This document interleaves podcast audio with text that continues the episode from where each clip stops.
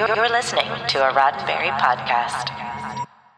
The Trek Files, Season seven, Episode twenty-one, The Cage Call Sheet, December fourth, nineteen sixty-four.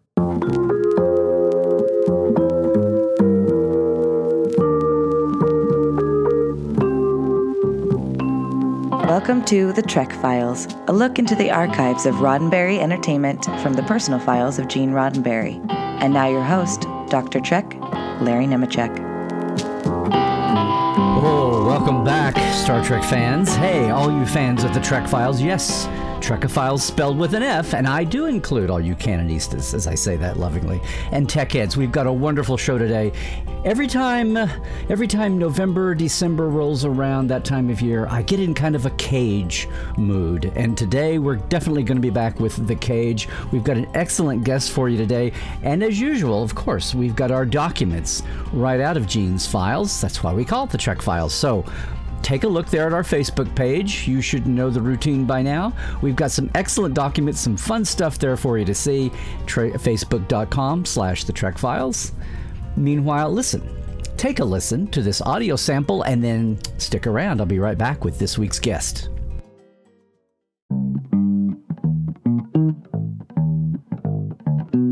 Friday, December fourth, nineteen sixty-four. The Menagerie.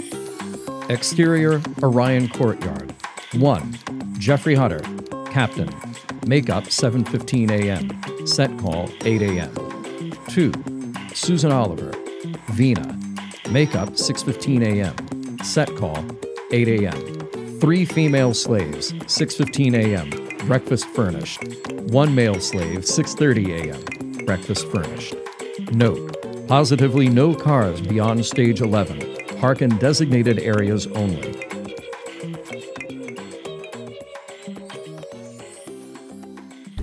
Wow, Trekophiles. Now I want to know who the Orion male slave was. Wow. All right, there we go. Call sheets from The Cage. Call sheets from The Cage. And of course, when we think of The Cage, Captain Pike, number one, the original setup of the Enterprise crew of the twenty-two fifties that we're about to see play out again in Strange New Worlds. But back in the day, um, maybe one of the most notorious, maybe one of the most infamous roles for a, a prolific guest actress of the fifties and sixties and seventies, uh, Susan Oliver. And uh, a documentary called The Green Girl that uh, is out there for you to find now. I'm so thrilled to have our guest today to talk about Susan Oliver, uh, George Pappy. George, so glad to have you here on the Trek Files. I want to welcome you in, and thanks for sharing some time with us to talk about um, Susan Oliver. I know she's taken up some time in your life. Absolutely. Thank you for having me. It's always an honor to talk about Susan Oliver. Yes, she was pretty amazing. This is so much fun because we, we were going back through the files. We found some papers about Susan that we're going to talk about here uh, today. But um, she was such an amazing person. Star Trek fans know her, obviously, as Vina. Sometimes we even forget that she was more than the Green Girl. She was a whole range of characters, which was the whole point of The Cage, was pulling uh, pulling different uh, you know, personality types out of the dark recesses of, of uh, Christopher Pike's mind there, thanks to the Talosians. But tell us a little bit about Susan Oliver. And she had a fascinating life and also, in the end, kind of a, a, a tragic life at the end. But up until the point of Star Trek, she had she had an amazing career. She really did. Um, she had come out of the Neighborhood Playhouse in New York City studying under Sanford Meisner, as so many others had, including Joanne Woodward, you know, big names. And, And she kind of came up through the golden age of television, shows like Goodyear Playhouse, Studio One, Camera Three, all those things like the Kaiser Aluminum Hour, U S Steel Hour. A lot of those were live dramas, yeah, right? Playhouse yeah. ninety. And and um, and then, you know, as stuff started to be filmed more and more, she got into that. Uh, it's funny um, that Gene pitched Star Trek as Wagon Train to the Stars because Susan was on four of those over the years. I mean, she was that kind of a guest star. It, it is no surprise that by nineteen sixty, it's no exaggeration to say by nineteen sixty-four, she was the go-to female guest star on television at that time, which makes perfect sense that Gene would approach her for something like Vina, which was five roles. Um, I, I've heard, in fact, in my documentary, it's described. Um, she was kind of like a chameleon, which made her so good for television. She could disappear into any role, any time. And when there are five of them you need to disappear into, that's perfect. Well, she, I'm looking at her life dates there. So she, at the time they filmed The Cage in sixty-four, late nineteen sixty-four, she was uh, thirty-two, almost thirty-three, I guess a couple months away from turning thirty-three. And she'd been at this for several years. But yeah, she played. Your, one thing about your documentary, The Green Girl, which is still out there, people can find it, is you've got so many clips from different roles. She's playing everything from almost teenagers to... to psychotics, to scheming, to totally innocent girl next door types. I mean, she's all over the map and did it for years and years and years. Um, and the fact that they found her for The Cage is kind of amazing. But the other amazing thing is, and I, what I love about our documents this week is we include a couple here. We've got her Orion Day. I call it the Orion Day of the infamous dance. And she had a lot to say. She wrote her memoirs, and you cover it in her documentary. But also the fact that there are two dance rehearsal days. Even the day they're shooting, uh, on the Monday they start the shoot, you know, with Captain Pike and Doctor Boyce in his quarters. She's over on stage fourteen, a couple stages away, rehearsing for the second day. They'd started on Friday. And that's kind of fascinating, too, because she wasn't a trained dancer, was she?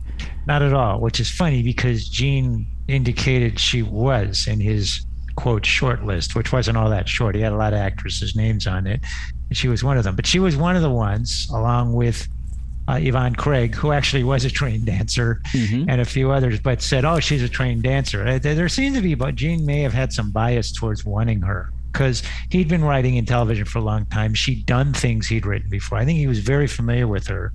And she says that he pitched her pretty hard. Sometime in the summer, late summer of sixty-four, they ran into each other at the Culver City studios.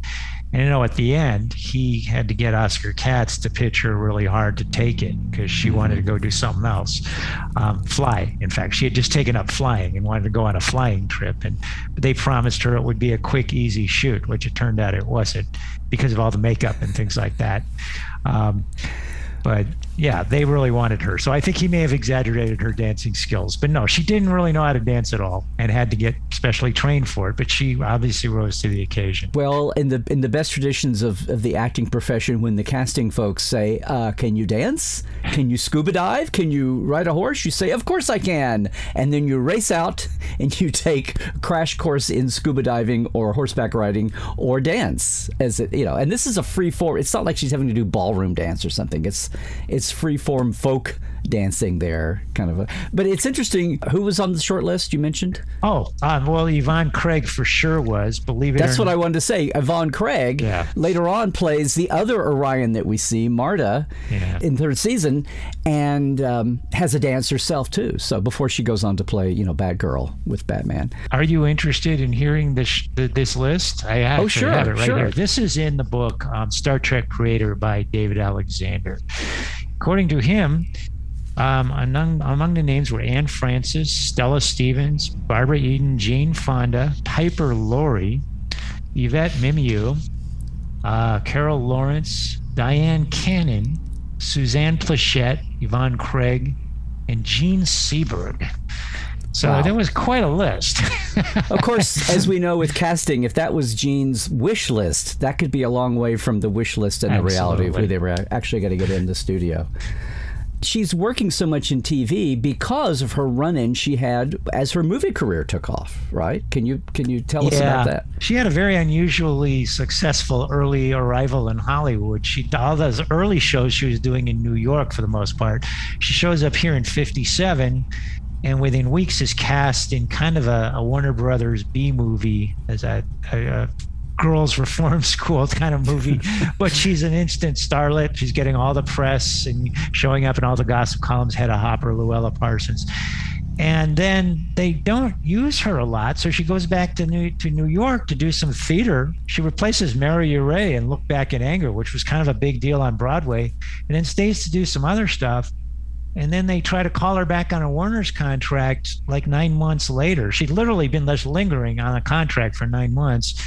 To do Up Periscope with James Garner, which he certainly had a very low opinion of, and apparently she did too when she read the script. So she broke her contract, and the word was that Jack Warner was a pretty vindictive guy and he let her mm-hmm. out of it, but she probably was blacklisted in the sense of she wasn't going to be a contract player. And you really needed to be at that time to get into movies in the late fifties, early sixties.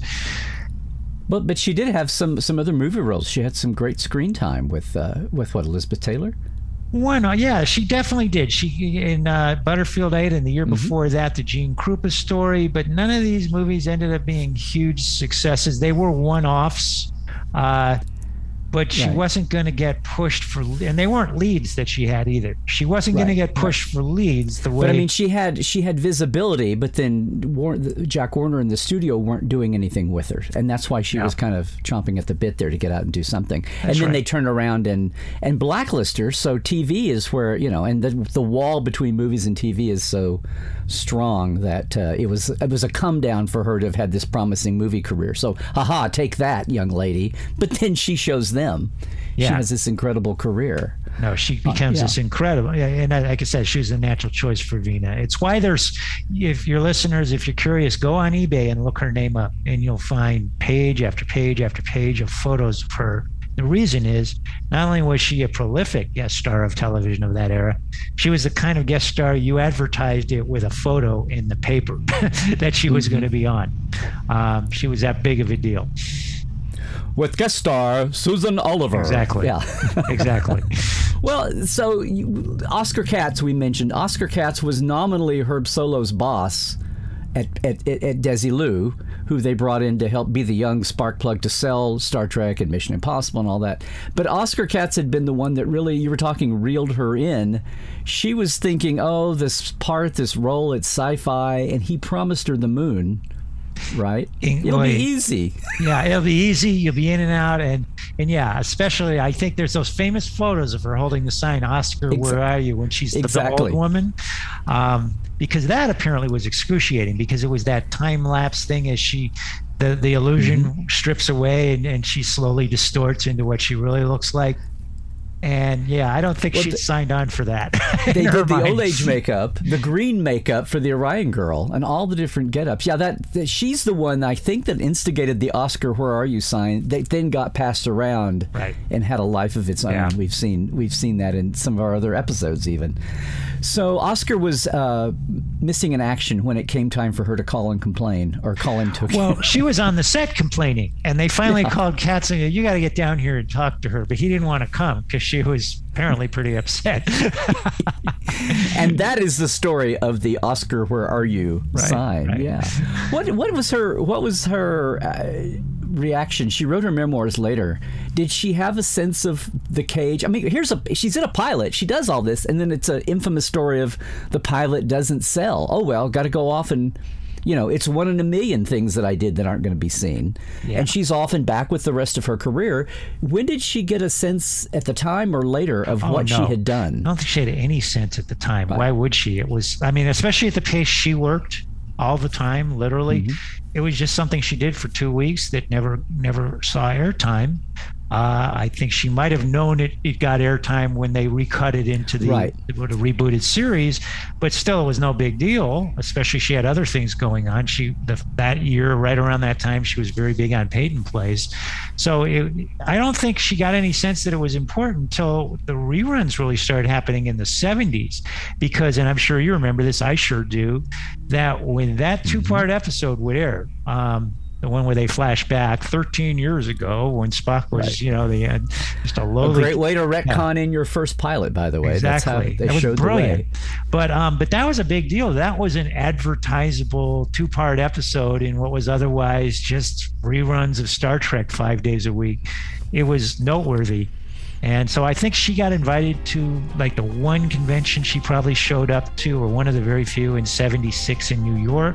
We had mm-hmm. a guy in my documentary who he said she was very bemused and a bit surprised by all the big deal people were making about it. But I think by that point, sometime in the mid seventies, she kind of got it.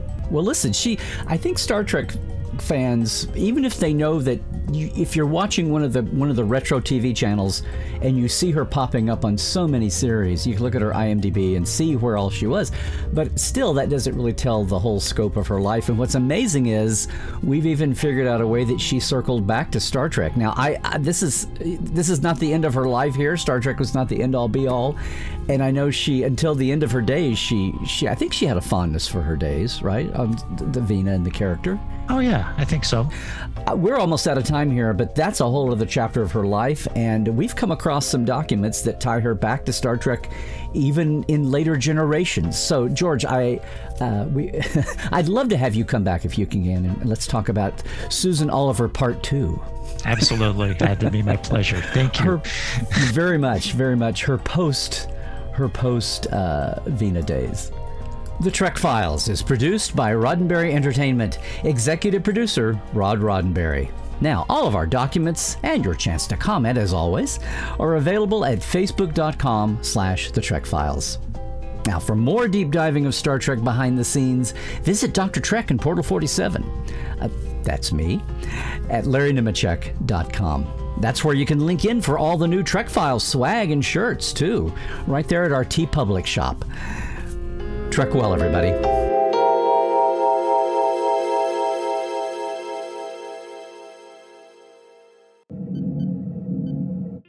This is a Roddenberry podcast. For more great podcasts, visit podcast dot roddenberry dot com.